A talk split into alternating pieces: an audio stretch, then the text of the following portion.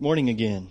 God is so great, and um, I, I'm just privileged this morning to and thankful to be able to share this morning. And uh, I just pray that uh, God would bless what I have this morning, and uh, that it's a, a, blessing to you. So uh, I want to start off by reading Matthew 13, um, 44 through 46. The kingdom of heaven is like treasure hidden in a field, which a man found and covered up. Then in his joy he goes and sells all that he has and buys that field. Again, the kingdom of heaven is like a merchant in search of fine pearls, who on finding one pearl of great value went and sold all that he had and bought it.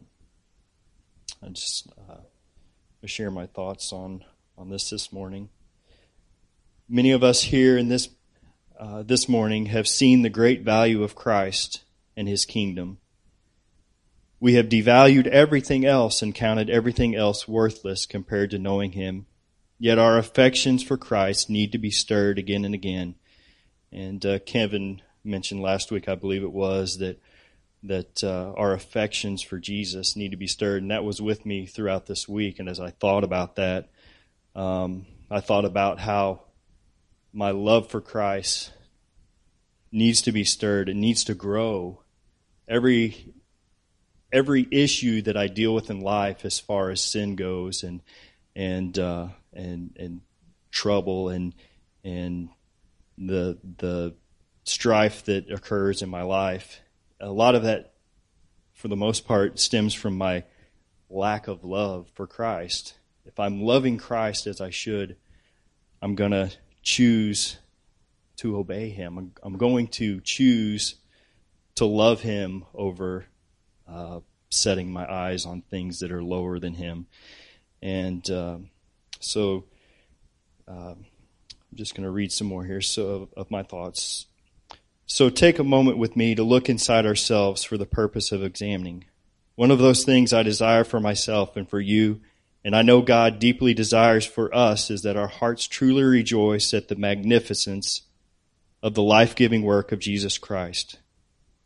Is your heart moved at the thoughts of Jesus, or has it become dull in the troubles, strains, and constant, constant strife in this world? Are your best thoughts by day or by night about Him or something else? Have you taken time to be redirected in your heart by the Word of God and commune with Him in prayer? Have you allowed it to wash over you with the promises of eternal life spent in the presence of the one your heart desires to see face to face? Have you stopped to glory in the fact that all your struggles with sin and strife will be instantly transformed into sinless perfection when the Lord takes you to his heavenly dwelling place, wherein righteousness dwells. Only righteousness dwells there. What a glorious thought. And all of this on account of Christ and his work at the cross. Do you rejoice at the fact that God has given thought to you while you were a terrible sinner and died on a tree accursed for you, so that by simply looking to him in faith and turning from your sin, all the filth is washed away forever, and that all he promises in this life and the new life to come will truly be yours. Is your heart moved into prayer to let him know you are grateful for all he has done for you? Some of you may also be saying in your minds this morning that I don't share these affections for Jesus that you are talking about. He may be a bore to you. When you hear of his wondrous works, ju- they just make you want to snooze or simply be somewhere else. My encouragement to you is to take a moment to understand that this lack of affection for Christ and the things of God are an indicator that you are lost and in need of being born again. My desire for you is to pay close attention as you are here. You are truly privileged to be in a place where the life giving Word of God is proclaimed. Look to Jesus, endeavor to see His immeasurable value, and realize your need for Him. He alone can rescue you if you put your trust in Him. great and glorious things will await you. And to those of us who now believe and rejoice, I leave you with this verse and pray that this love that it talks about grows even greater today. 1 Peter 1 8 and 9. Though you have not seen him, you love him.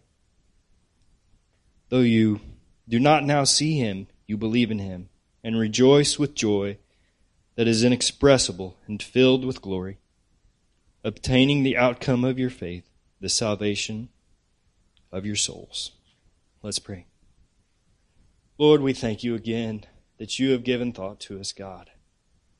That you have sent your Son, the Lord Jesus, to bear our sin and shame. And that, Lord, there are great and glorious things awaiting us, Lord.